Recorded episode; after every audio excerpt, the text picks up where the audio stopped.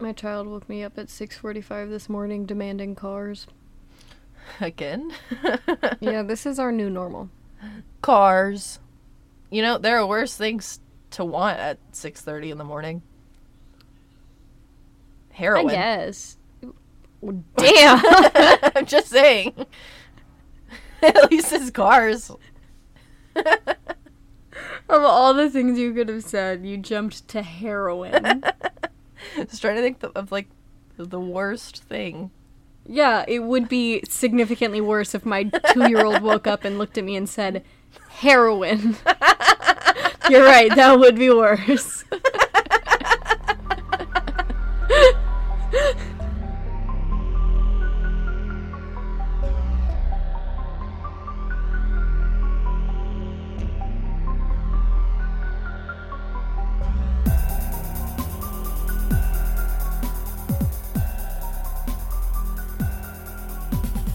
Welcome to Your Mom's a Hoax. This is a podcast where we talk about all things strange, weird, and somehow related to Zach Bagans. Always with the fucking Zach Bagans. Always. Yeah, he's always in here. Always Is he in, in here. your is he in your thing today? No, but God, I wish he was. Oh, okay. So we didn't have to talk about him today, and you made me. Great, thank you. Yes, so 13 year old me is really living vicariously through 25 year old me. Um, she talked about Zach Bagans all day, every day. So, Well, I guess we've found the right job for you. Like, yep, sure did. Sure Talk about it more than I care to, Um, honestly. Ghost Adventures, if you ever want to sponsor us. Are, do they still make that show? yeah, Oh, they do. And honestly, he's built an empire. He doesn't even need sponsorships. He's got his own thing going. But if you ever want to, you Sponsor let me know. you let me know. Thanks. Um, we have beef with Mark Wahlberg and the Blue Man Group, but not you. As always. No, never. never you. boy. I do. only only the blue man Group and Mark Wahlberg. Always Yeah. Mark Wahlberg. but, um, well, I guess I'll start by saying I have a cough, and um, it sounds like it a little bit. I think, but I have enough of a voice to get through this. So here we go. Hell yeah. How are you, my guy? I'm good. We my my lovely my lovely mother and our wonderful momager um got my daughter a toddler bed for her birthday. So we're Nice. building that. That's Um, fun. It is terrifying. I'm glad I didn't buy her the Lightning McQueen toddler bed that I was gonna buy her from Walmart Yeah. for her birthday. She would have had two beds. and probably Hey, still wouldn't have slept in either of them. Yep. Yep. It's exciting, but like when you really think about it, the biggest fear you have with them moving from a crib to a toddler bed is that they'll fall off the bed, right? no, it's that she'll be free range. Oh, okay. I was like, because she falls off the bed all the time, so that's not anything. Yeah, no, it should be fine. Uh, it's also pretty close to the ground. I am not worried about that. I am worried Okay. about the free range baby that's going to be in my house. Is it child abuse to say, could you like lock her in her room? I'm not going to lock her in a room. I think she'll do damage. Oh, could you like close the door? Um, yeah, I could. They say that's safest with a fire, anyways. Yeah, I don't know. At least then you I just don't know. contain it to her stuff. That's true. We could. What we're probably going to do is uh fix the baby gate, Ah, yes, a baby gate. That way, she can only go into her room and our room. Because I still want her to be able to come and get me if she needs something. That's fair. What about when she crawls over the baby gate because she's chaotic? You know, we'll we'll cross that bridge when we get there, I guess. Okay, fair. Please install a camera beforehand though, because I don't think there will be anything quite like your child crawling over a thing and like falling on the floor. Dude, she's something. I think it'd be really funny. Uh, what about you, my guy? How are you? Eh, same old, same old over here. I've finally done traveling post Christmas and your child's birthday party. So Yeah. I am going to relax this weekend and get my hair done. oh Um, yeah. Yeah. Other than that, though, not a lot. Not a lot going Oh, on. I got this cough, like I said. I need to go to the doctor. I won't, but I should. it's gotta wear a mask. Also, just fair warning. Um, there is construction happening um at our neighbor's house. beep, beep, beep. It's more like because of all the drills. Fuck. It's, it's more like what's happening right now. All right, fair. Oh, well, you want to kick this pig? Yeah, let's do it. All right. I don't think I have a coin. Oh, God bless America. I have an app. Yeah, you do. You downloaded it for Let last me- time when my child fell out of the bed and then just slept on me. All right.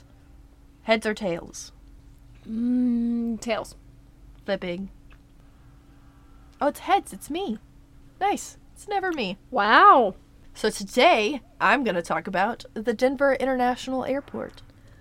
Oh, one of my faves. Oh, cool. Then you can uh, add some to the discussion. Because um, there's a lot here, so I kind of like not gloss over everything, but I'm not giving you like a novel on each individual thing. You know what I mean? Yeah, no, I But- got you. Here we go. Some of you may know why we're going to talk about the Denver International Airport, and some of you may not. And for those of you that don't, buckle up and hope that you don't have a connecting flight in Denver. True. so, since its opening in 1995, uh, some people call it like DEN or some people call it the DIA. I'm going to go with DEN as the abbreviation for Denver International Airport. Okay. Okay. Um, but yeah, since it was opened in 1995, uh, it's been the talk of the town and the internet. People are really confused as to why it exists in the first place. Well, I assume that it exists because Denver needed an airport. Yeah, I mean that's the probably the most obvious reason, but the real reason it exists is to protect the Nazis and the Freemasons and the Illuminati. Why are the Nazis always here? I don't know, man. I was just Get- thinking that earlier. I was like, it's always again with the fucking Nazis. God, Leave our me two alone. consistents are Zach Bagans and the Nazis, and only I'll one take- of those is good. Yeah, I'll take Zachy Boy over the Nazis any day. Good old Zachy and that that's that's saying a lot because I don't. Well, I. Anyways, initially, there was let the record show. I make dark jokes sometimes. Obviously, I would take Zach Bagans in a heartbeat over a Nazi. like, I would hope so. it, obviously, I just want it to be clear. I don't mean it when I say those things. Anyways, initially there was a lot of buzz because like Denver already had an airport. Oh, and shit. it was it, it, it was an international airport, so So they actually didn't need an airport. no, they didn't need an airport. Uh, they just uh, they wanted to build one. And this airport, I mean, okay, it was the Stapleton International Airport, and it'd been around since like the 1930s. Damn. So like, it probably needed a remodel, yeah. but like, I mean, they didn't have to build a whole ass new one. Is kind of They the said, point. you know what, throw it out. Yeah, they were like, fuck it, tear it down. I don't know. Also, another factor is that it maybe wasn't big enough to even handle like the, I don't know, international travel that was like Yeah. predicted or whatever that was like on the rise. Uh, so it could just be like a big, I don't know, like a necessity because you need more space. yeah, fair. But people were concerned because they like already had one, and their main question was like, why spend a shit ton of money to build this whole ass new airport and then also build it 25 miles outside of town? Like it's That's not cent- fair. It's not centrally located at all. The- Okay. oh, okay. It being built 25 miles outside of town to me leaves it room to grow, Yeah. but like Denver's a pretty hip hop in place. Like I feel like I don't know, you'd want to be closer. And like the podcast I was listening to, Mile Higher, they were saying that like I don't know, it takes like 40 minutes to get to the airport. Like that's not very convenient. and if you're Ubering Yeah. or whatever, like that's just hard to do. It's yeah, that's an expensive Uber. suspicious. Not only all that though, but once construction began, people were kind of talking about it again because it's 53 square miles. Like it's a lot of space. yeah, that is a lot of space. Which again gives it room to grow, but like, I don't know, that's a lot of miles. That's yeah. It's a it's a it's a good amount of space. I mean, it's one of the biggest airports in the country, like based on size. If not the biggest airport in the country based on size. Which, uh, I mean, one of them has to be the biggest, but Yeah, true. I think it's biggest by a lot. Anywho, not only that, but they spent like a shit ton of money on this um like automated baggage system. Okay. And it was supposed to be like really cool and like high tech and like super dope. And they literally did like a test attempt, like the very first test attempt ever. And it went so horribly wrong that they were like, we can never ever do this again. And just stopped building the automated baggage machine and left it the way it was. Great. I was like, what was so bad in like the test attempt that we can't alter something and like use it? You know, sometimes that like much like my sad attempt to make cake pops the other day, sometimes you just try something and you just throw the whole thing out. You're like, you know, It's just not salvageable. a hundred billion dollars be damned. Like, It'd be like that sometimes. I get it. there's also, yeah, there's also these like really big, seemingly unnecessary underground tunnels beneath the airport. And like some employees say that it's to move luggage around, I guess maybe with Okay. ease since there's not people up there or whatever, but like a lot of a lot of people are thinking like secret Nazi tunnels, yeah? Yeah. Yeah. I mean, that's where my mind goes immediately. immediately. Much like the normal person. Because what else can tunnels be used for? You said much like, and then it cut out, and then you came back when you were laughing, and then you said, "Well, what else could tunnels be used for?" I have no idea. like, I missed the important part. Uh, I said like much like the normal person thinks. It's Oh, yeah. obviously obviously Nazis. Obviously, um, and on top of the underground tunnels that we're not really sure why they're there, uh, the budget for this thing was already like two billion dollars, billion with a B, billion. Okay. Oof. It was delayed over a year, and then like it took way longer than expected to build. And not only that, but it was an extra two to three billion with a B dollars over budget. Billion with a B. Jeez. Those tunnels are expensive. Yeah, no shit. Costs a lot to dig a fucking hole in the ground. Um, Yeah. Now, once people get inside, a year and a half like later, after it was supposed to be opened, this is where it gets like, ah, conspiracy theory. yeah, hit me with it. So, Leo Tanguma, I hope I said that right. He is um, the artist that's behind these really threatening murals that are hung inside of the Denver International Airport. Yes. Overall, this art was supposed to like depict the story of how like the world could change for the better versus like where we're at now basically. Like Okay. just kind of supposed to be like a look in the mirror for us. Interesting choice for an airport. Interesting theme, yes. A very heavy subject matter for an airport. Yeah, for an airport that's A bit heavy. yeah, a bit bit much. And you guys don't even know what they look like yet. This art has fed into the idea, though, that like the Nazis and the Freemasons and the Illuminati built this airport. The first set is called um, "In Peace and Harmony with Nature." Okay. The first mural in this like set is like unsettling to say the least. People Okay. are crying. Um, here, I'll send you a picture of it. Okay. You see it with the coffins. Okay. Oh, I didn't even notice the coffins. Okay, but you're looking at the peace and harmony one. Yeah. Okay, so in the first mural, uh, Brenna's looking at it. It's pretty unsettling. Like I said, there are people like weeping. There's these three coffins with dead people in them, like Oh right God, on the yeah.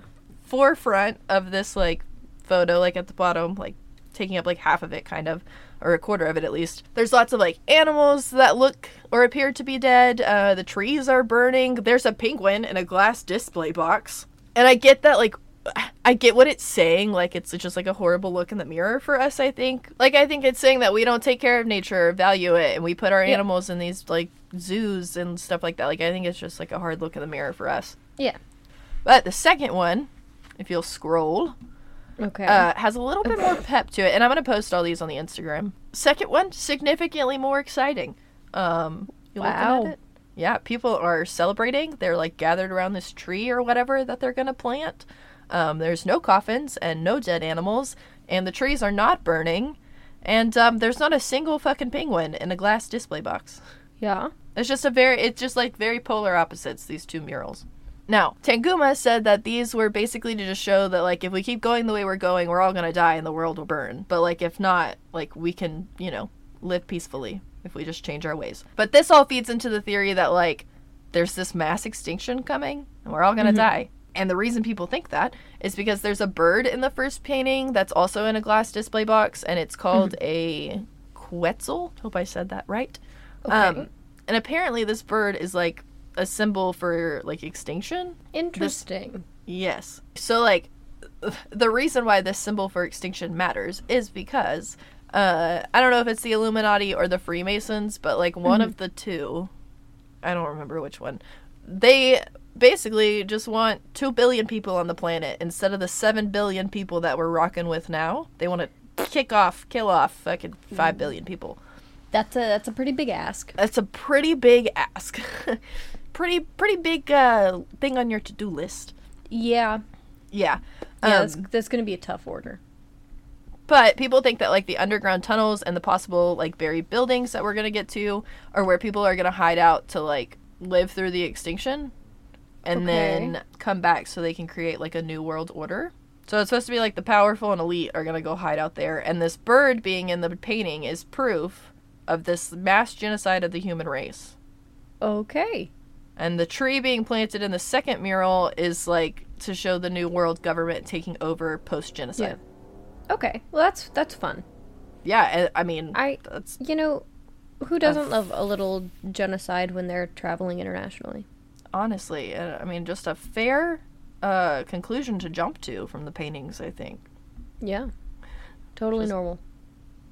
obviously, um, the second set of art though is threatening. Straight up, we've been threatened. if you look in that same article, uh, this this set is called "Children of the World Dream of Peace." I'm going to be honest with you that that is not looking peaceful. No, it's it's a threat. That Straight feels up. like a threat. Yes. Um, we've got this guy who a lot of people assume is maybe a Nazi soldier. You know, he kind of looks like one. I mean, I'm he's gonna be honest a with you. resemblance. It was what I first thought. He's also wearing a gas mask. That doesn't fucking help anyone. I don't love it. I'm not I'm not a big fan. Aside from the gas mask and the Nazi resemblance, um, he's holding like a giant AR, automatic rifle. For those of you that don't play Fortnite, um, And a fucking sword. Uh, yeah, a machete, a big ass machete. He's killing a dove with it, the dove of peace. Yeah, it's woof. Not only that, like there's all these children that are kind of sleeping like behind the sword. I I'm guess gonna you be could honest say. with you. I don't think they're sleeping. I think the first set is sleeping. I think the second set are dead. Yeah. The first set they're sleeping on like bricks, Jesus. And the second set of people I think are all dead. Okay, that's fun. But art is open to your interpretation, however you would like to see it. I'm interpreting that as a direct threat to my life. yeah, that art is gonna kill me. um. God. The second mural, though, if you'll scroll down on your little Yeah. article there, um, Okay. is very happy, happy. Well, aside from the dead guy. At the bottom, yep. Yep. so in this one, the children um, from all over the world are just like they've got a banner of peace and they're watching over everything, and it's just fucking sunshine and Did- rainbows. And at the bottom, there's the dead Nazi soldier. Did did these children murder this? Per- are these children killers? That's, I'm gonna be honest with you. That's kind of what it looks like. They were like, "I've had enough of your shit, my guy." Which Like, valid. I'm- I too, I get it. I too could punch a Nazi on a good day, but like, It the way it's looking suspicious over there. Cold-blooded killers. it looks like the children murked him. They're real fucking happy about it. The fucking doves of peace have come you. back. It, it looks like they murked him. Mm. All's right in the world after they did that, though. So I guess if Hmm. you've got to take out a Nazi, you've got to take out a Nazi. yeah, I mean, you know, do I blame them? No. Do I think you should kill people? No. You know, probably not. Though However, that guy that supposedly had the chance to kill Hitler really missed an opportunity. honestly, though, yeah. Listen, I maintain there are some people in this world. Do I think killing is wrong? Yes. Yes. However, there are some people in this world whom, if they died, I would not mourn. Yeah. That's little just a fact. Yeah. That's just a fact. Don't be an absolute trash human. You know, like that's just that's just where I'm at. You know, some people. Do I think they should get murdered? No, because I think murdering people is wrong. However, I also would not shed a tear. Yep. Moving on from that truth about us. There's also this artistic rendering of like a letter that was written by a child who was murdered in Auschwitz. Yeah. Jesus Christ. Really? feeding into the whole Nazi thing. I, I we're laying it on real fucking thick. um and it's just like I don't know, it's a really sad letter about like the reality that like those kids didn't get to be kids anymore and how they like longed for that. Like whoever wrote this letter longed for it. What I will say though, Mhm. what I will say though, is if mm-hmm. Nazis were the ones building the airport, I, based on their sense of pride, I think they probably wouldn't have gone that route. I think safe to say maybe not a Nazi hideout. However, maybe a hideout for someone else who doesn't like Nazis trying to push them away. Yeah, fair, fair. You know, if the Illuminati and the Freemasons don't let in Nazis, I could maybe get behind them a little bit more. Yeah, only a little bit though, more Yeah. marginally. I'm still not really with the whole killing five billion people thing. Yeah. You- Like, mass genocide's not really my thing. yeah. Also, because I'm pretty sure I would be one of those five billion people. Same. I The would odds are not be in- taken out. Yes. the odds are not in our favor on that one. if glasses were never invented, I wouldn't be sitting here today. So I would definitely be taken out by a mass genocide. Like, Mass You know- extinction of 5 billion people. Moving on from those things, though. yeah, yeah. Uh, oh, sorry, not moving on. The letter that's painted and like put up, depicted. Um, it's supposed to just pay like a nice tribute to like those who lost their lives in Nazi concentration camps. Okay, yeah. But the question that is raised is like, why are you doing that in an airport in Denver? that is also yes. Um, I'm all for like a Holocaust memorial. Do not get it twisted.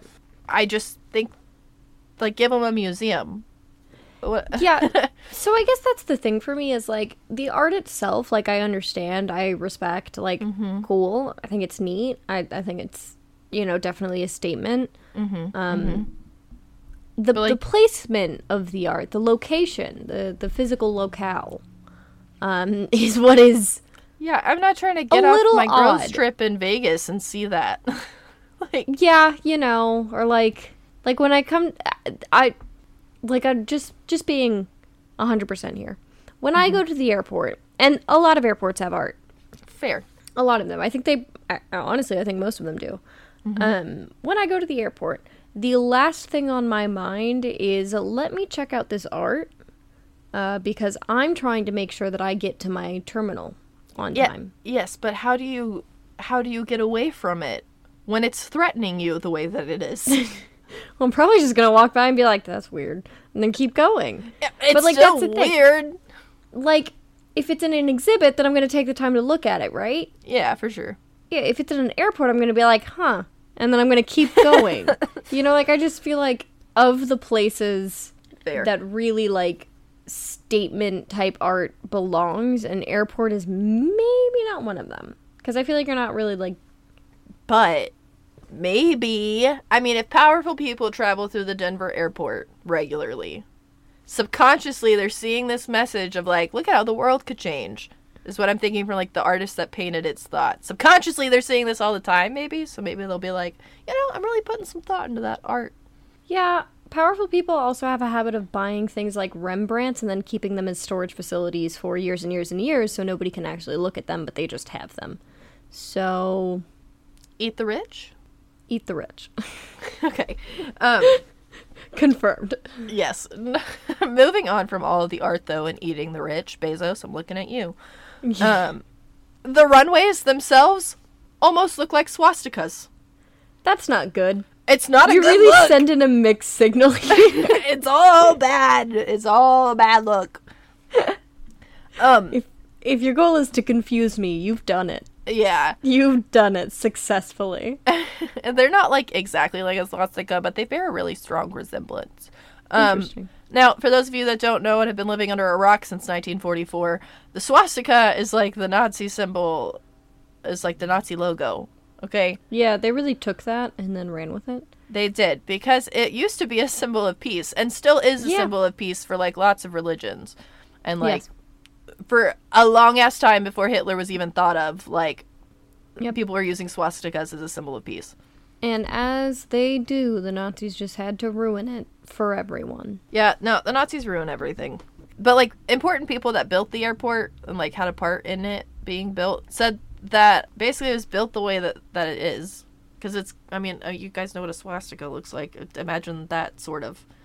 But like, it's so the way all the runways can be used at the same time Okay. Because they like jut out in like four different directions, which fair. Yeah, that makes some sense. It makes sense. Mm-hmm. And like, it's not anybody's fault that that's what a swastika looks like. Like, I, I don't know. Yeah.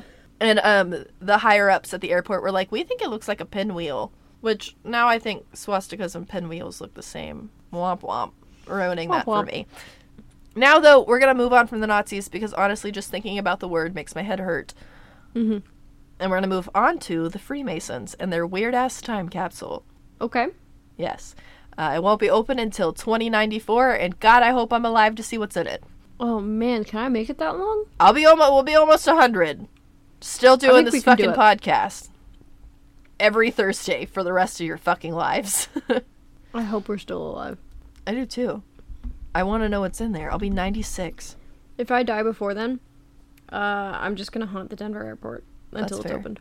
That's fair. Couldn't you just ask God though? That seems less fun. Yeah, that's No fair. offense. I mean, it's the easiest way, yeah, but it's more fun probably to like haunt Yeah, the I want airport. to haunt the airport. Now, apparently, this time capsule holds the following a credit card, the Colorado flag, uh, newspapers from the day that the airport opened, and like other Okay. artifacts from like 1994. Mhm. Fair. Typically, what goes in a time capsule is shit like that. Yeah. Though, we don't know what's in it for sure, and I hope that it's something mischievous. Ooh. I don't know what it would cushion. be. I don't know enough about the, like, I mean, is it the Holy Grail? Is that what you said? A whoopee cushion. Could you imagine? The Freemasons just own everybody with a fart joke. Best Like- prank ever. Best prank ever. But Like aside, that'd be it. yeah, That is peak comedy. nothing will ever be funnier than that ever. We waited a hundred years for a whoopee cushion. Incredible. Incredible. I would. That's what I. That's what I want more than anything. Actually, I hope we live long enough to see it. dude, and that's like peak '90s humor too. I know Please, God, let it be a whoopee cushion. a whoopee cushion and a little bit of heroin. What else is 1994? like Honestly, though. Even weirder though with this fucking time capsule is that it credits um the New World Airport Commission at the bottom Oh. of this monument. Credits them as like one of the builders or whatever. Okay. The New World Airport Commission does not and has not ever existed. God, so please let it be a whoopee cushion. That would be the funniest prank ever. I mean it would be it would picture it's not it's 2094. We've thought the Denver airport was like Illuminati Freemason headquarters for literally a hundred years. It's just a whoopee cushion. Dog. I've never wanted something so bad in my life. That would be fucking hilarious. It would be so funny. I would love that more than anything. God, I hope I'm alive. Lord, if you're I- listening. If I am ever in charge of a time capsule, that like is at just a a, whoopee cushion. that's all I'm putting in it. Mark my words. If I ever get to put a time capsule into a very important monument, that is what I'm doing. But yeah, like I said, it doesn't exist, and it's uh, alarmingly close to the New World Order. It is, yeah. a, little, a little bit on the nose, if that's what the Illuminati was doing. yeah. Like, it's a little too much. It's a bit forward. Yeah. Anywho, on to more Illuminati of it all. Um, a shit ton of people think that it holds like their headquarters beneath or like below the ground very near the Denver airport, if not directly below the Denver airport. Okay. Um, it's got these underground tunnels and bunkers, and when it was over budget by like three billion dollars, billion with a B, I repeat, billion with a B. Um, a lot of people said that that additional money and funds came from the Illuminati Yeah. to fund having their bunker down there. Do you think they occasionally have the breakfasts down there? I hope so. Yeah. I would assume so. I mean, at some point, the head of the Illuminati is going to host the breakfast, would he not? Yeah, I mean that would be the polite thing to do. Yeah, for sure. I mean, if he's got the whole bunker, It's true. might as Call well. Call back to one of our cult episodes. But a lot of people say these bunkers and stuff, rumor has it the reason why they exist, not the tunnels so much, but the bunkers, was because they were originally built as part of the airport, um, like up above ground. And then at some point they realized they were just building them incorrectly. Question mark. Um, so the construction crew decided to just bury the buildings and build the airport on top of it. So you're telling me Yes. That a bunch of people were given the choice to either bury stuff or blow stuff up. Because that's what demolition is. Yes. And they chose bury it.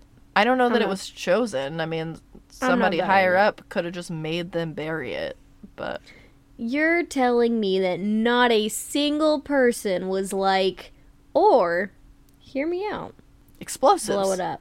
Blow it up. Also, how do you build the whole building and then be like, "Oh, this is incorrect"? It just seems like burying it is the most tedious way to hide your I mean, mistake. that is so much dirt you would need to That's then so much- level and off the ground Yeah. again.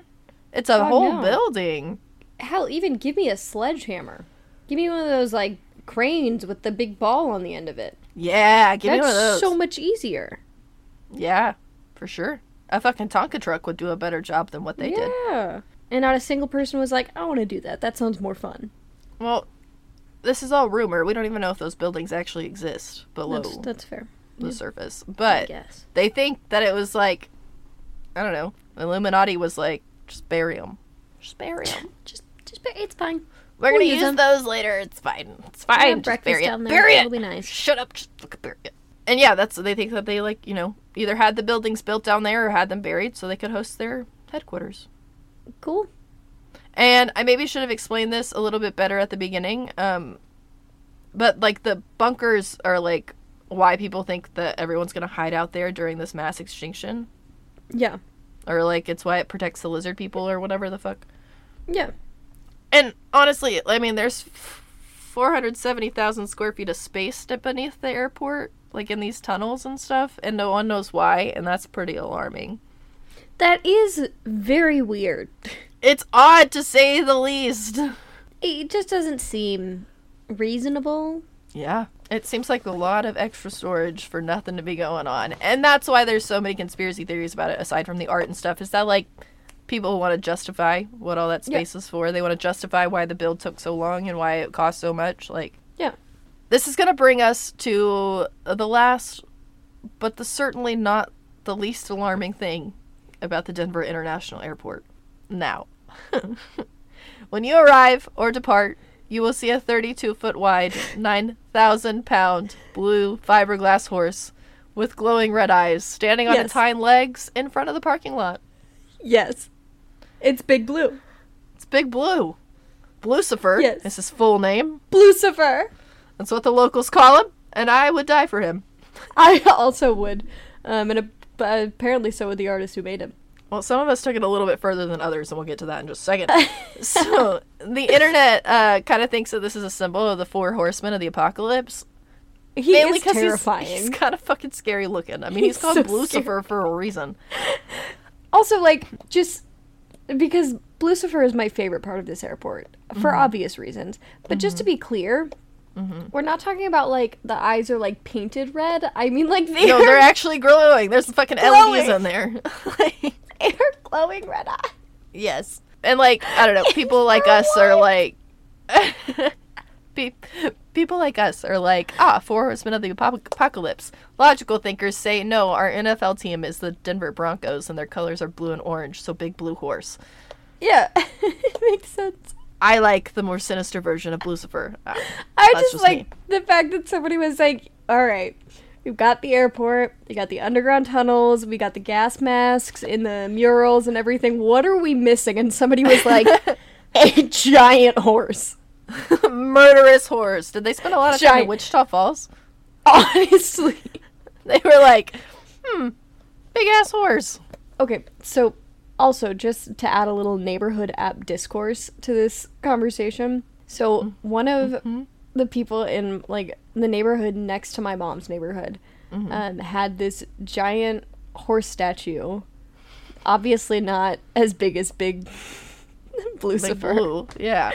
Um, but he had this giant horse stat- statue that he had gotten from like one of the pubs, and um, You stole it. At I don't know. I think he might have won it. Uh, Oh. But at one point, he had been anatomically correct, but I think things were removed. Um, But you, you you knew what was supposed to be there, right? And so the level of discourse, because he had it in his front lawn. the level of discourse about this damn ha- it went to like a town meeting. They had to have Oh a town hall over this and vote on whether or not the horse could stay. For fuck's sake. Um, as far as anatomically correct horses go, Lucifer is 100%. Good, He as is he should be. packing. it's just a big ass horse. I can't. Okay, Uh, you know what? What else does an airport need? I guess. Um, whatever the reason though behind its creation, we'll never know because this pony has lived up to the name Lucifer. Oh yeah, he is. While constructing this massive Mustang, um, a piece of fiberglass fell from the top of the horse and landed on the creator, Luis Jimenez, which then severed an artery in his leg and he bled out and died. Yeah, it killed its master. And he lives on to tell the tale. That fucking Lucifer. But yeah, that's kind of all I've got for the Denver airport. If you I- f- fly to Colorado, land there at your own risk. I love it. I actually, so I listened to a podcast um called "Beach Too Sandy, Water Too Wet," Yes. and they rec- they're not recently. Um, I've been back listening, but they did an episode on reviews of public art, and a bunch of people reviewed um the Lucifer at Nice. or it could have been their airport. It, they had an airport episode. They have a public art episode, but they like read reviews, and a bunch of people sent in reviews about Lucifer, and I love that. wonderful. I love it. I love him. But that's kind of all I got for you today on the Denver airport. Um, Ten out of ten, incredible. Throw it over to you, I guess, my guy. Okay, cats and jammers. So today I am telling you about the Enfield Poltergeist. Please don't say cats and jammers again. It's too close to hey, all you cool cats and kittens. I veto your rejection of cats and jammers. All right.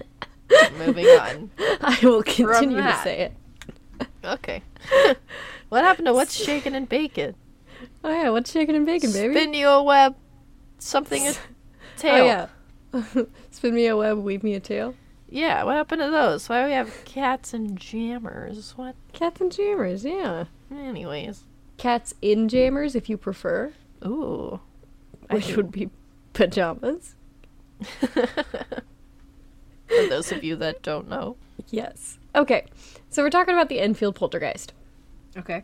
Now, the Enfield Poltergeist is a pretty big deal, actually. Okay. Um, and Another angsty teenage girl. mm, so, sort of, sort of. Oh, okay. So, Okay. the Enfield Poltergeist, um, in popular culture, Mm-hmm.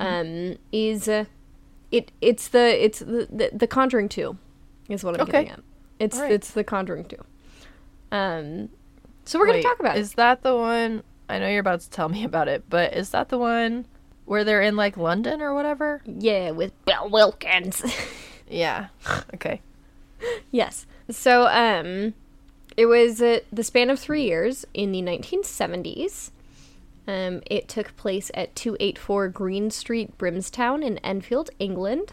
Okay. Um, and we are centered around the Hodgson family. Okay. Um, so yeah, this is a pretty big case. Um, recognized kind of all over the world. Uh, it's been a big. whole ass movie about it. Yeah, it spawned TV shows, books, films, all of the above. Um so, and of course, Ed and Lorraine, um while they do not in real life, they do not play as big of a part as The Conjuring 2 would lead you to believe. Uh, they did pop up there I'm sure they did. for, for popping brief, up lots of places. brief moment. So, we are gonna get into it. Okay. Lay it on me. Now, starting with like who the family is. They lived um, on 284 Green Street. It was like a three bedroom, um, semi detached house uh, built in the 20s. Um, and this took place in like 1977, I believe. My mom was Um, born. Happy birthday, mom. woo. Woo. Hi, April. um, so, at the time of the poltergeist, it was the family was 47 year old divorcee Peggy Hodgson and her four children. That's a lot of kids. Yes, it's a lot going on. So it was You're Margaret. outnumbered. Yes, severely outnumbered. Mm-hmm. Um, Margaret 13, Janet 12, John 11, and Billy 7. A lot of attitude in that house. E- yeah, there's a lot going on. a lot. So, in general, um, Peggy was considered to be like a, a really pleasant, conscientious person. Um, she really overcame financial insecurity and did everything she could for her children. Proud of her. As far as the kiddos go, um, Margaret, the oldest, was pretty reserved, pretty serious. Um, Janet, who this sort story mostly centered around, mostly centers around, was very lively, very extroverted. John wasn't there very much because he was at a special boarding school, oh, so he was really only home uh, some weekends and holidays. yeah. Um, okay, and then, yeah, Billy was a pretty normal seven-year-old boy. Um, he did have a speech defect, but other than that, he was a seven-year-old Yeah, fair. in the same neighborhood. Um, we've got Peggy's brother, John Burcombe, who was a hospital worker. He lived with his wife Sylvia and his two, two children, Paul and Denise. The families were really close um, and supportive, all that good stuff. Um, Nice, and good. then her next door neighbor, Peggy's next door neighbors, were Vic Nottingham and his wife Peggy and their 20 year old son Gary. Um, and they also seemed friendly and supportive. Listen, PSA, and if your name is Gary, I, I, I'm sorry. Don't name your kid Gary. That's why he's gonna be 28 living with you. He's only 20. Oh, 20. Okay. I thought you said Yeah. 28, which there's still Gary's nothing wrong with living with your parents at 28 either. It's just a joke. It's a joke. Don't you come for Gary. Don't you come Gary can live his life. But the two Peggies next door, that's confusing. That is confusing, yeah. So, getting into our like first incidents. On uh, August 31st, 1977, in the evening, Janet and John heard some shuffling going on in the bedroom. Uh, Doing it. Somebody's in there doing it. their mom came in, um, and originally she was like, "Y'all gotta stop mucking about. I don't want it." But they were like, Jeez. "No, like we're we're spooked out."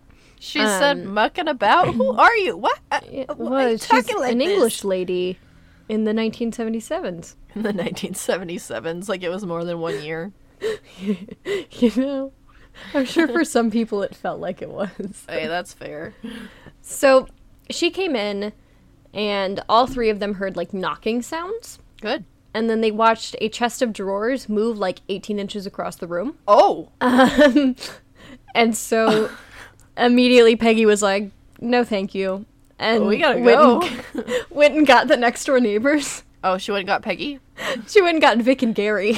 Oh, okay, okay. Peggy, other Peggy was like, "I'm good. No, I'm gonna sit this I'm one gonna, out." s- I'm gonna stay over here. All right, so they get there and they hear more knocks. And like Vic later said that like he couldn't find a source for any of the knocks, but they kept on kind of following around the house. And so at this point, other Peggy, Peggy Nottingham, called the police. It's nice that like, because I always worry that I'm gonna see something wild at my house, and then the ghost is gonna gaslight me, and then I'm gonna like bring people over, and it's not gonna do the ghost thing anymore. so I'm really glad that like when they got over there, it was also Yeah. like knock knock, like oh, for sure, for sure. And Peggy, other Peggy, was not with the shit. She said, "I'm calling the police." yeah, for sure. Something's So- not right.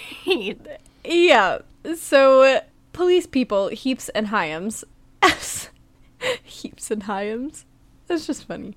Did you say Um, police people? Yeah, police people. I don't know what they call them over in across the pond. Okay, It says WPC. I I'm police people. okay, all right. So Heeps witnessed a chair move, um, like a couple of feet across the living room, just willy nilly. There was more knocking, um, and uh, over the next like couple of days, marbles and like toys, like Legos and stuff, flew around the house just on their own. I think Um, it's soup's wild that like, oh, we might have a ghost or a poltergeist or something. Who are we gonna call? The police. What are they gonna do? I don't know. like, what are they supposed to do? I keep a record of it. I don't know. I, hey, at least there's a paper trail. I feel like it's at least like because like if I don't know, I feel like a lot of people would say like there's more validity in that. Not that like because like But the policemen police and women yeah. are like still regular human beings, right? Right.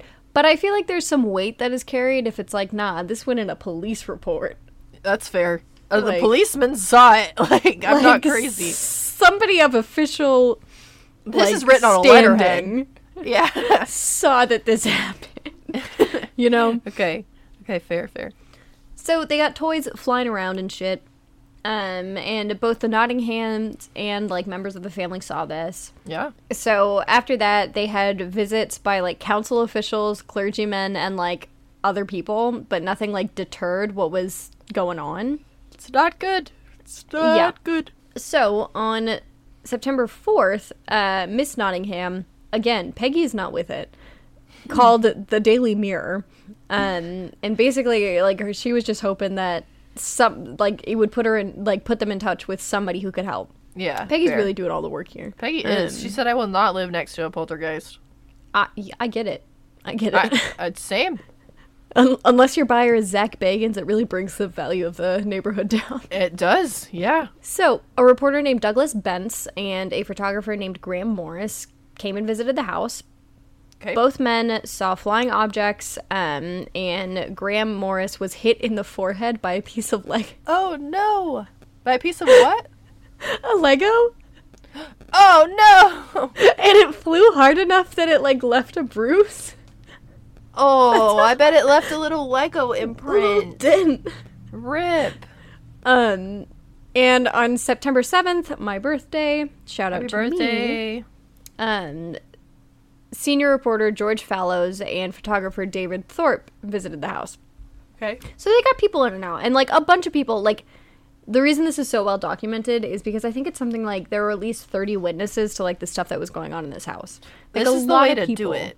If, the, Yeah. if your house is haunted, you let everybody traipse in there like it's the JonBenét Ramsey house. You bring fucking everyone through there to see that bitch. Listen, and again, Peggy Nottingham was like, "I am no, we are recording everything." She said, "I'm She's calling like, the police. I'm calling the. Daily Mirror. You will put this in the paper. I am not with it." No. So, at this point, George Fallows from the Daily Mirror, he reaches out to the Society for Psychical Research, or the SPR, and talked to their secretary. Se- wow. Their who? Their secretary, Eleanor O'Keeffe.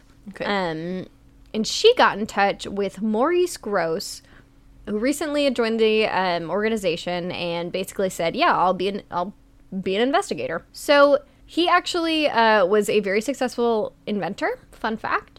Um, he was responsible for a lot of innovations, including the rotating advertising billboard.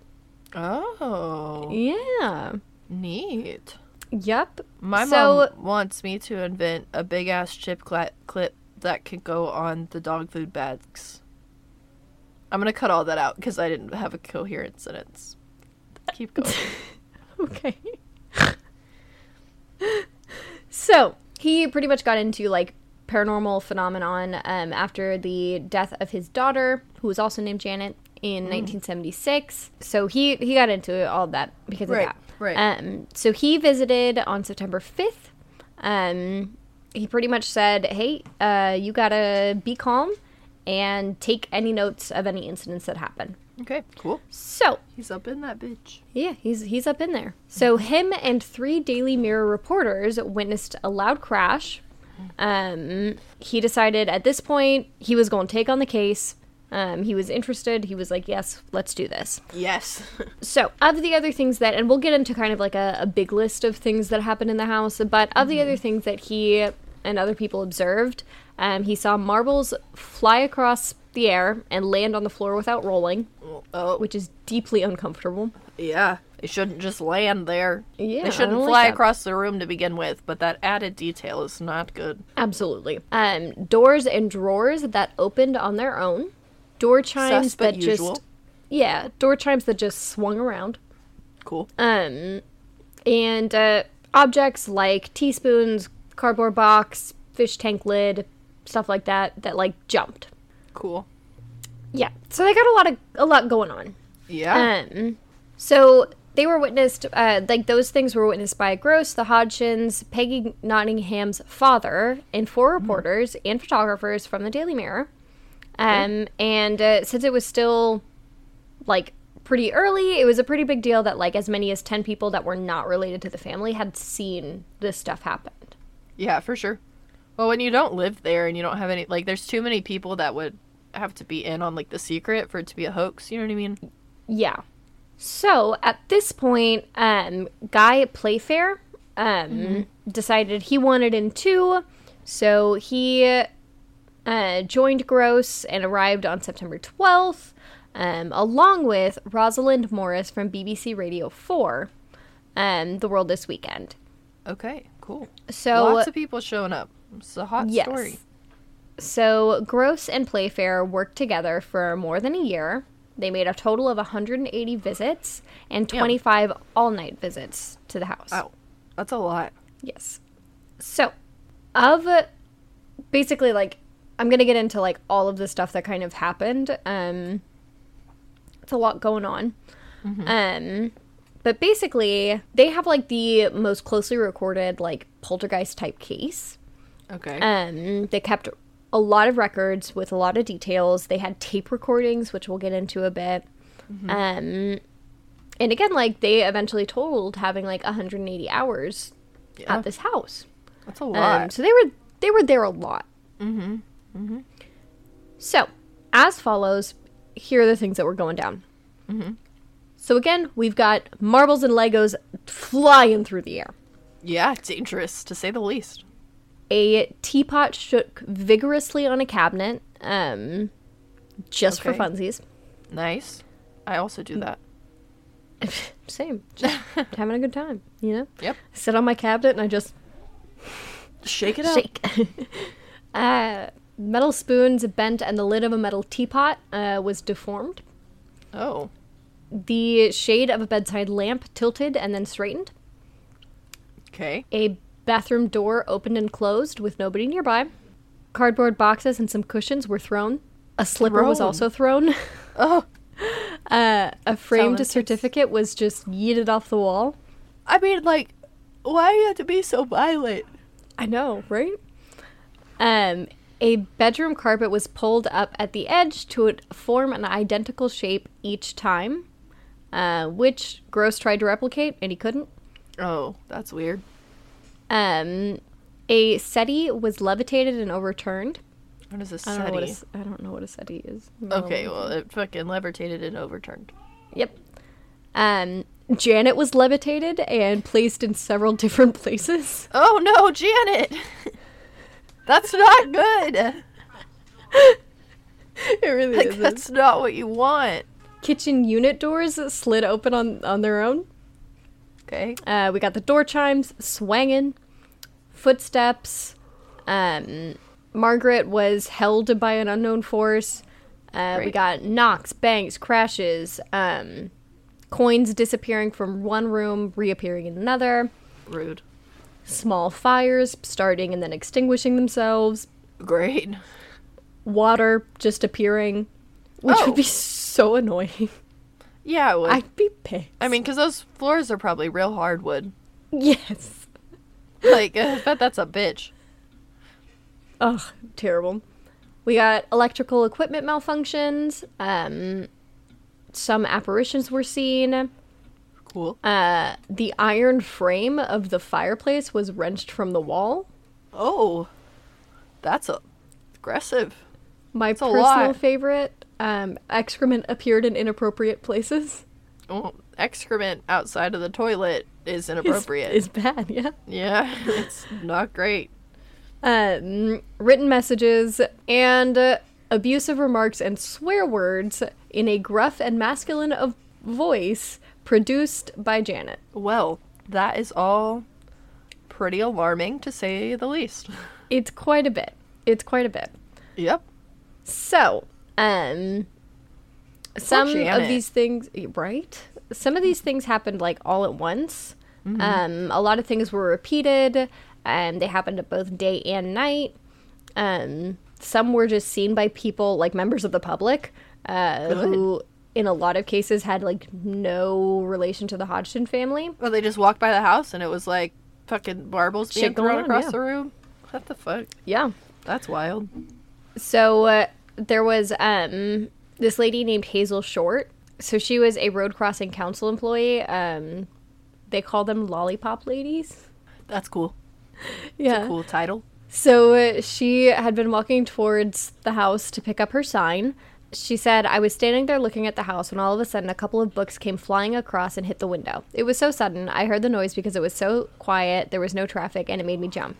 Yeah. Then, after a little while, I saw Janet. I don't know if there's a bed underneath that window, but she was going up and down bodily as though someone was just tossing her up and down in a horizontal position, like as if somebody had got a hold of her legs and back and was throwing her up and down. Um, she said, I definitely saw her come up about window height, but I thought if she was bouncing, she'd bounce from her feet. She wouldn't be able to get enough power to bounce off her back to come up that high. My friend Yeah. could see her as well. So there's that. Um, so Janet was just being yeeted around. So uh, this woman sees Janet getting tossed around like a rag doll Yeah. and just leaves. I would. Fuck Janet. Uh, I'm just like assuming, like at this point, like a lot of people probably know that this house is haunted. that house is not my business. so honestly, if I'm Hazel, I'm gonna be like, Ian, Not my business. I gotta go. Gonna get my sign. I'll let somebody know now. Right. that I'm leaving. File a police report, but I gotta go. Yeah. So Caroline Heeps, who was one of the uh, police people aforementioned, um, she said she like testified um, that on Thursday, September 1st, 1977, at approximately 1 a.m., I was on duty in my capacity as a policewoman when I received a radio's message. I went to the address where I found a number of people standing in the living room. I was told by the occupier of this house that strange things had been happening during the last few nights and that they believed that the house was haunted. Myself and another PC entered the living room of the house, and the occupier switched off the lights. Almost immediately, I heard the sound of knocking on the wall that backs onto their next door neighbor's house. There were four distinct taps on the wall and then silence. About two Oh. minutes later, I heard more tapping, but this time it was coming from a different wall. Again, it was a distinctive peal of four taps. Ah. The PC and the neighbors checked the walls, attics, and pipes, but could not find anything to explain the knockings. The PC and the neighbors all went to the kitchen to check the refrigerator pipes, etc., leaving the family and myself in the living room. The lights in the living room were switched off again. Within a few minutes, the eldest son pointed to a chair which was standing next to the sofa. I looked at the chair and noticed that it was wobbling slightly from side to side. Then I saw the chair slide across the floor towards the kitchen wall. It moved approximately three to four feet and then came to rest. At no time did it appear to leave the floor. I checked the flo- the chair but could find nothing to explain how it had moved. The lights were switched back on. Nothing else happened that night, although we have later reports of disturbances at this address. What the fuck? It's a lot for a cop to say that in a police report. Yep. Like it's a lot. Yeah. So, George Fallows um, gave an account of some of the events that he witnessed. Um, and he said, because of the emotional atmosphere at the house and in the neighborhood, ranging from hysteria through terror to excitement and tension, it had been difficult to record satisfactory data. Nevertheless, I am satisfied. Um, I am satisfied the overall impression of our, of our investigation is reasonably accurate. To the best of our ability, we have eliminated the possibility of total trickery, although we have been able to simulate most of the phenomenon. In my opinion, this faking could only be done by an expert. oh yes, the single mother and her four children. So we'll get into some of the skepticism about it, Okay. because there, of course, with all poltergeist and ghost stories, there is some skepticism. Yeah, for sure. So, at this point, we're going to talk about that weird ass voice that was featured in The Conjuring. No, for sure. Too late on me. It's Yeah. scary. so, three months after all of this started, um, that voice just started coming from Janet. Great. So That's started. That's what you want. yeah, I hate it. Yeah, I. I hate it. So it started as a series of whistles and dog-like barks, Oh. um, and eventually, like, ended up sounding like that of an elderly man. Um, it was harsh and guttural, and it didn't sound anything like Janet. Well, it's terrifying to say the least. Yeah.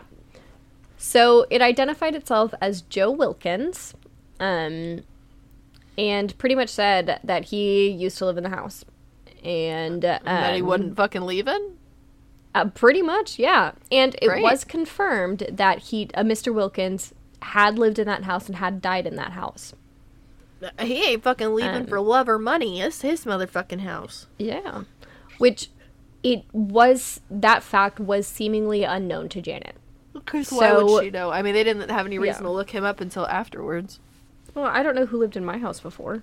Right. Like, why would you? you know. So this voice um, habitually swore like a sailor, um, and claimed to still be living uh, and to sleep in Janet's bed, which is honestly Well- pretty gross. I mean, he's living through Janet, apparently. Yeah, jeez. So he like basically went into further details because he was interrogated by Maurice Grosse's son. Um, Right. And he said, I went blind and I had a hemorrhage and I fell asleep and I died on the chair in the corner downstairs. Okay. So they pretty much wanted to test, like, to see if Janet was faking it or not. Yeah. So they taped up Janet's mouth. Uh. And they still continued to hear the voice while it was subdued. Um, but they still heard it. And uh, they also heard the voice when Janet's mouth was also filled with water. Oh. Like Yeah. she's talking, or like it's just the voice? The voice is just there. Okay, cool. Good. Yeah, so we love that. So at some point in 1978, Margaret also started to speak in a similar harsh voice, but it wasn't with the same intensity or duration as Janet. That's not good. That means it's somebody else. Yeah. So there were a lot of recordings of this voice, and I do think you can find them online. Um, Oh, really? yeah, and I I have listened to the tapes before, and they are creepy. They are real weird. Oh, I'm I don't like it. sure. Fucking scary. So, a like contact microphone was placed on the back of Janet's head and it appeared to, like it picked up like what seemed to be a different and louder sound than her normal voice. So, a speech therapist approached um by the investigators was pretty much like they they weren't able to say like how the sound was happening or where it was coming from, but they did say that it had some resemblance to a false vocal cord tone, um, which I believe is like ventriloquy. Oh. Yeah, So what? Janet's a fucking ventriloquist now? yeah. So that's one of like the skeptic things is they think that she learned ventriloquy, which would be pretty impressive And very, for a twelve-year-old. very hard. Yeah. A physicist at London's Birkbeck College, um, basically like they conducted some experiments to like see um like what vent- ventriloquy like would do to like somebody's voice and uh, basically because you have like muscle tension in the throat and that's that's how you get it like you with like the muscle tension in the throat it produces sounds like independent of your vocal cord Okay. um, but there are known side effects to this, um, which would be like around six weeks of hoarseness and a sore throat, neither of which were exhibited by Janet. right. So, oh, let me correct that. So that is about um, like a condition known as plica ventricularis, which is like a condition Oh, okay. that they maybe thought that she had, but it Oh, didn't seem okay. like she did. That's good. So, Ryan Allen, who was a ventriloquist, thought that it was produced via the diaphragm. This was disputed by Grosse and Playfair because she would have had to have learned ventriloquy and gotten really, really, really, really, really good at it. Like, really good at it. Yeah. To just to just use your diaphragm? Yeah. Yeah. So, Grosse was so positive that, like, that could not be it that he offered 500 pounds and later a thousand pounds um, to a nominated charity if literally any child could repre- replicate the voice under the terms he specified. So he was like, literally, if any child can can do this, any Thousand child, dollars. yeah. Um, and nobody took up that offer. um, I'm sure they didn't. yeah. So there have also been like more recent reports of a similar phenomenon. Um, in 2012, uh, Professor Richard E. Gallagher uh, reported the case of a woman referred to as Julia, um, who would sporadically like enter into a trance state and basically like curse up a storm Oh, from like a voice that wasn't hers. great. So Um, this happens to a lot of people. That Yeah, and this That's is pretty common in things that it's pretty common in like demonic possession. right. So it's interesting for sure. It's scary. Yeah, f- absolutely. So it's, we're going to get into some of like the methods of the investigation itself. In May of 1978, the SPR set up a committee to basically investigate the investigation. okay. They wanted to make sure this was like up and up and because this is a lot of evidence. Right. So they interviewed a lot of witnesses, considering much of the testimony. Um, you know, they looked at a whole lot of stuff, and they thought that it looked clear and convincing. okay. Um, they also sought es- expertise from Charles Moses of Southern California Society for Psychical Research, and they pretty much concluded that like there was good evidence here. Um, it Yeah. really looked like there was a lot of paranormal phenomenon. Um, it seemed like there were credible informants, although there was judgment on some of the incidents incidences that like couldn't be clearly observed. They were really wary about the other voice, but for the most part, they felt like most of the paranormal events seemed legit. okay. Um, I feel like that's fair to be wary on the voice, yeah, but like there's not another logical explanation. So yeah, it's real weird. it's weird. Yeah. weird.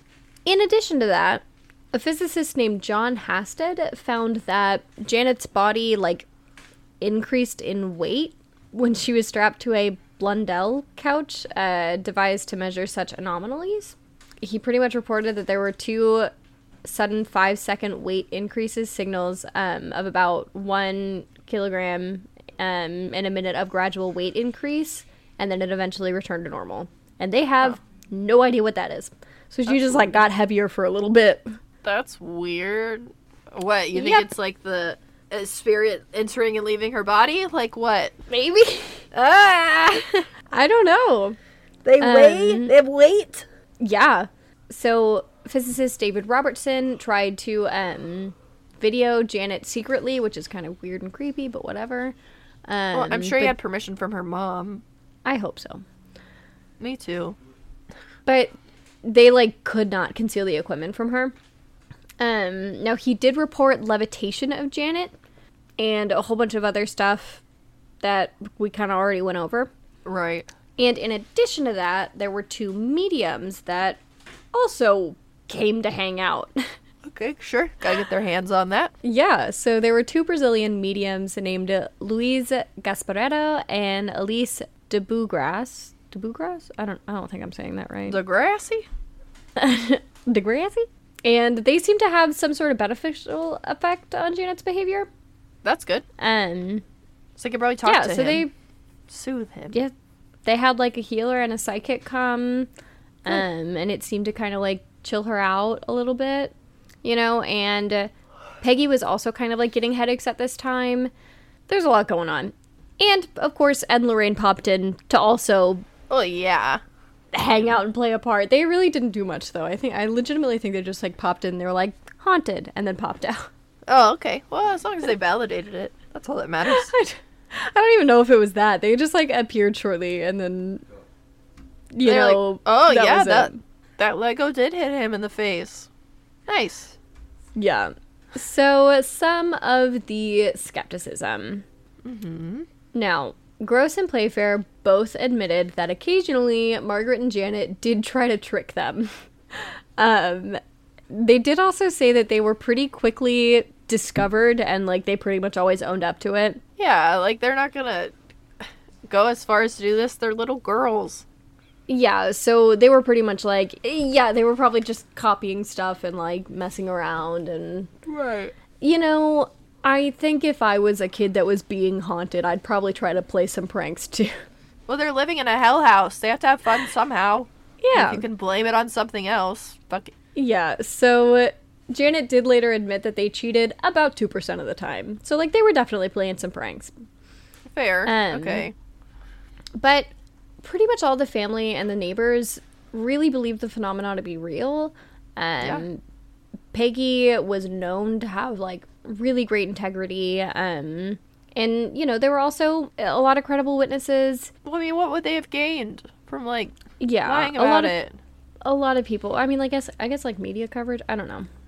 Um, Yes, but to what end? Yeah, that was kind of like the other reason is people are like, oh, they probably just wanted to like be in the news or whatever. But a lot of people that knew Peggy personally were like, no, like she's like a really. Like Yeah. sound lady. Yeah. But um, of course, you know, a book was written about this, and Melvin Harris, uh, Melvin Harris, um, I'm struggling.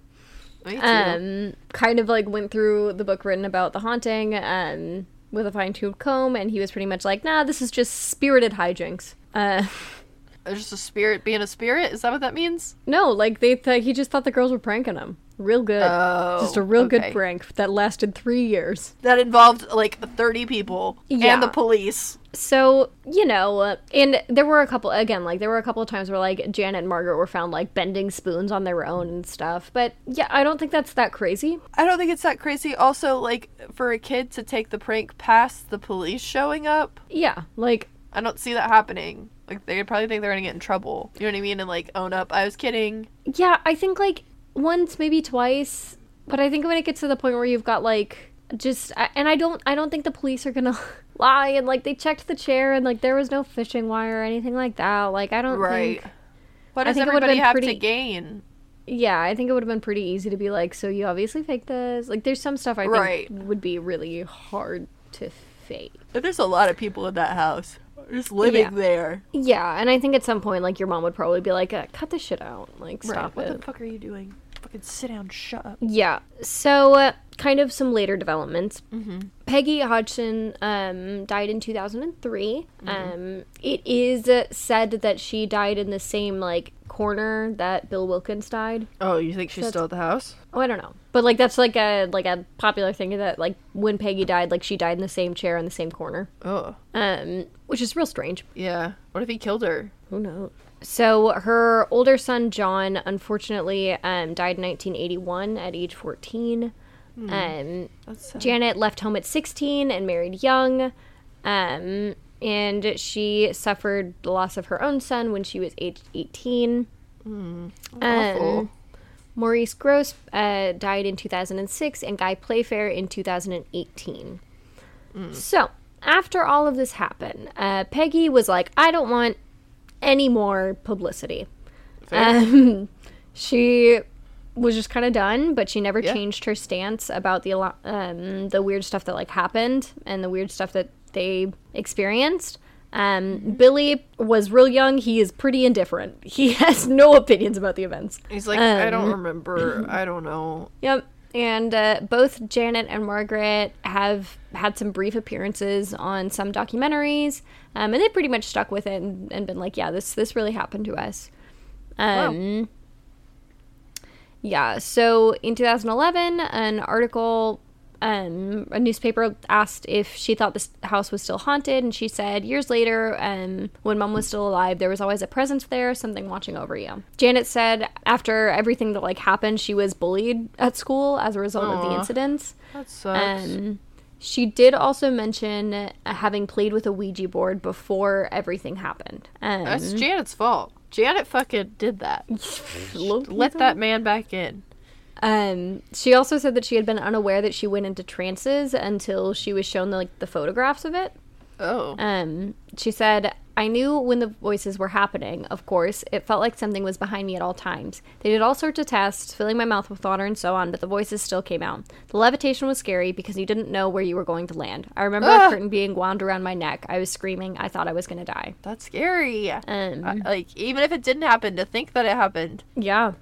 So, after Peggy passed away, um, the house was briefly occu- occupied by another mother of four, Claire Bennett. Um, and she said, I didn't see anything, but I did felt, feel uncomfortable. And there was definitely some kind of presence in the house. I always felt like someone was looking at me. Her sons would wake in the night and hear people talking downstairs. She then found out about the house's history and uh, she said, suddenly it all makes sense. And then they left. Yeah, for sure. I'm out. Outie. Bye. Yeah. So, um, Before anything does happen. Huh. yeah, she was like, bye. Like, um, I'm Smell you out. later, losers. I'm leaving. Yeah. and But yeah, that that is the story of the Enfield poltergeist. Uh, it's a real interesting one. Uh, is a lot going on. Very scary. I don't know that I'd want to live through that. And just to me, like so many people saw it happen. Yes. Very like tangible facts. Yeah. You know, There's a police I just- report. I mean, like, props to Peggy for staying in the house after all of this. Because I, would have wouldn't dipped. have. I would have dipped. I would have left. Hundred percent. Goodbye. Hundred percent. Oh, the people talking though, because that lady moved in after Peggy passed away, I guess, right? Yeah. So could the Mhm. people talking be like Peggy and the old man? She's like, "What the fuck are you doing in my house, dog?" Get the fuck Let me out. see. Let's see. Um, yeah. After Peggy died. Mm-hmm. The people talking would be Peggy and the old man. I'll be hashing it out after years. Mm-hmm. She's like, I'm fucking here now forever, bitch. She's like, "Let's go. it's been 30 years. like, You want to say something? Say it to my face." right. Oh my god. Yeah. A good little spooky tale. This spooky. A little conspiracy theory for you earlier. Oh, and a big blue horse. I love it. And a big bluefus. Blucifer. Bluefus. Blue. Okay. Well, with that, we're going to get out That's of here. That's what you call the Blue Man Group. A bunch Oh. of bloofuses. I'm sorry, Big Man, Blue Man Group. And we're sorry, Blucifer. Um, do you wanna do you want to do our socials? Sure. Um, give us a follow at Your Mom's a Hoax Pod at most of the things. Is that or is there no pod at the end? Is it just Your Mom's a Hoax? It's just your mom's a hoax on like all the things except for TikTok. Yeah, give us a follow at Your Mom's a Hoax at on on most of the things. On TikToks, we are Y M A H Pod. Nice. Um, and our Gmail is your mom's a hoax pod at gmail.com. Send us an email, say hello, suggest a topic, whatever you want to do. yeah, we um, love to hear from you. Yeah, just be kind. Mm-hmm. We'd appreciate it. Yeah. And um, Rate we and love review you. us. Yes, rate and review. Rate and review. Please, please. And I guess we'll see you next week. Absolutely. Absolutely. We are in the works of workshopping something creative, something fun. So uh, See what y'all think. be on the lookout for that. And we're not going to announce it yet. So, No, 'cause we don't know quite what the plan is. yes. but we love you. We love you. Goodbye. Bye.